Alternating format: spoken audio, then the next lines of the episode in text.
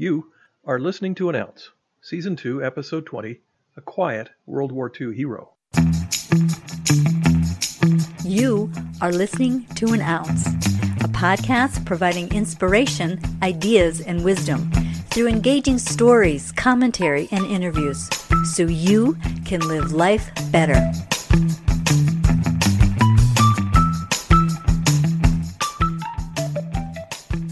I'm Jim Fugate, and it's my privilege to share an ounce with you. Jim was a tall, lanky young man, well liked by everyone who knew him. Ever since he could remember, he wanted to fly. In his younger years, he spent endless hours in the basement of the family home, working on model airplanes, mechanical drawings, and chemistry, all with the aim of someday becoming a flyer. With his father's encouragement, he began to let go of his dreams of flying and applied to Princeton. He was accepted and began his studies in 1928. He excelled in those studies and graduated from Princeton in 1932 and was awarded a scholarship for graduate studies for his accomplishments in architecture and his thesis on airport design. He declined the honor. Soon Jim was doing quite well in his chosen profession and could afford flying lessons. He bought a plane and even flew at home to visit his parents, Elizabeth and Alexander, a few times. An intelligent man and aware of world affairs, Jim could see a war coming. He loved his country, and he wanted to contribute. And in November of 1940, he decided to enlist. He was rejected. He was too skinny.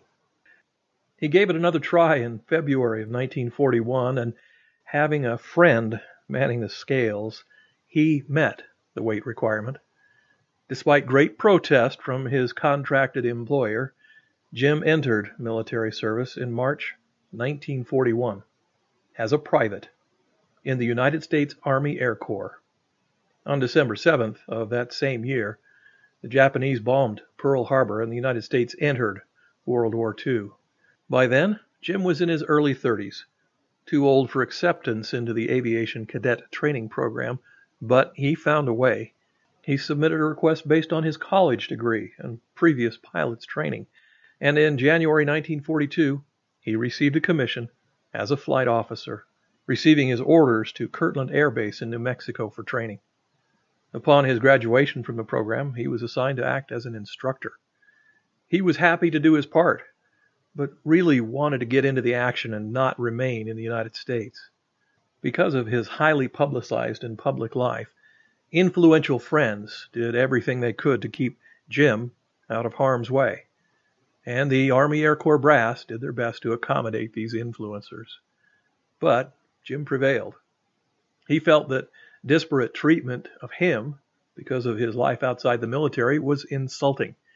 Insulting and unfair to him and to all those others like him who wanted to represent their country and make a real contribution to winning the war.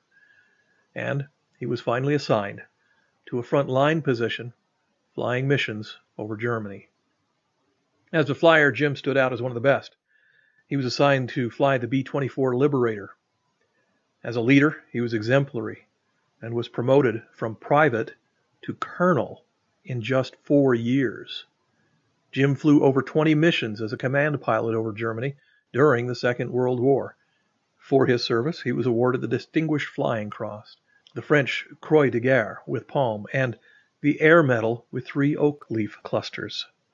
This outstanding military flyer and officer seldom spoke of his military service or of his experiences in World War II. In fact, he gave his employers strict instruction never to use his rank or position in the military to promote their products or his work. Jim received many other awards and honors for his military service. After the war, he continued to serve in the Air Force Reserves, and in 1966, after 27 years of distinguished service, he retired as a brigadier general. His final flying mission was as an observer on a B 52 on a bombing run over North Vietnam during the Arc Light Offensive in February 1966. Back in 1946, after the Second World War was over, Jim had a chance to get back into business in his civilian life. His first post war effort was panned by the critics and not very popular with the public. It never even made enough money to cover its original production costs. Jim nearly gave up. He thought maybe things had changed in him and in the world, such that he might be better suited to other work. But as the decades passed, the effort became a classic that has been enjoyed by many millions of people all over the world, a timeless standard of black and white cinema that is traditionally enjoyed over and over again around Christmas and New Year's holidays. The film, It's a Wonderful Life. The actor, Brigadier General James Maitland Stewart, who played George Bailey. Jimmy Stewart, one of the most well known and well loved actors of American cinema. His film career included well over 80 productions, covering a time span from the 1930s to the 1990s. His work included classics such as The Man Who Shot Liberty Valance, North by Northwest, Harvey, Vertigo, and Rear Window, to name only a few. Awards including Oscars and a Presidential Medal of Freedom were awarded to Jimmy Stewart. His last film role was as the voice of Sheriff Wylie Burp in the animated movie An American Tail, Fievel Goes West. So here's the ounce. In our day, there seems to be little of loyalty, honor, duty, of being committed to a cause bigger than oneself. There is so much of fighting for attention, for power and influence. It is rare to find someone who, most especially in an industry that is all about getting your attention, chooses not to aggrandize themselves, who, in spite of all the attention they may receive, well deserved or not, has the power of humility in their life. I'm sure that Jimmy Stewart is not a perfect person. But even in his imperfection, he has shown a great example of sticking to your principles, living a good and honorable life, and understanding there are a few things more important than yourself. Is it okay to be the best? To be great? To do good? Sure it is. But if you constantly have to call attention to it yourself, if you have to parade with it on a billboard, is it really that great? And that's it, an ounce submitted for your consideration. I appreciate you for taking time to listen. And if you enjoy an ounce, share it with your friends. Got any ideas for stories you'd like to hear on this podcast? Share them with us at jim at an ounce, that's one word, an ounce, dot org. Jim at an ounce dot org. On our next episode, we'll learn more about a famous poem by Henry Wadsworth Longfellow that recounts a heroic episode of the American Revolutionary War, a poem that taught most of us a very inaccurate version of what really happened. I'm Jim Fugate, and I'll catch you next time. That's an ounce for now.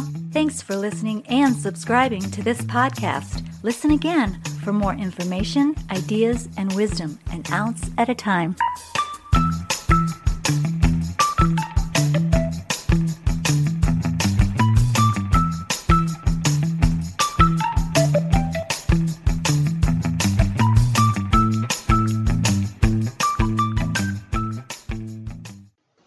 I want to fly.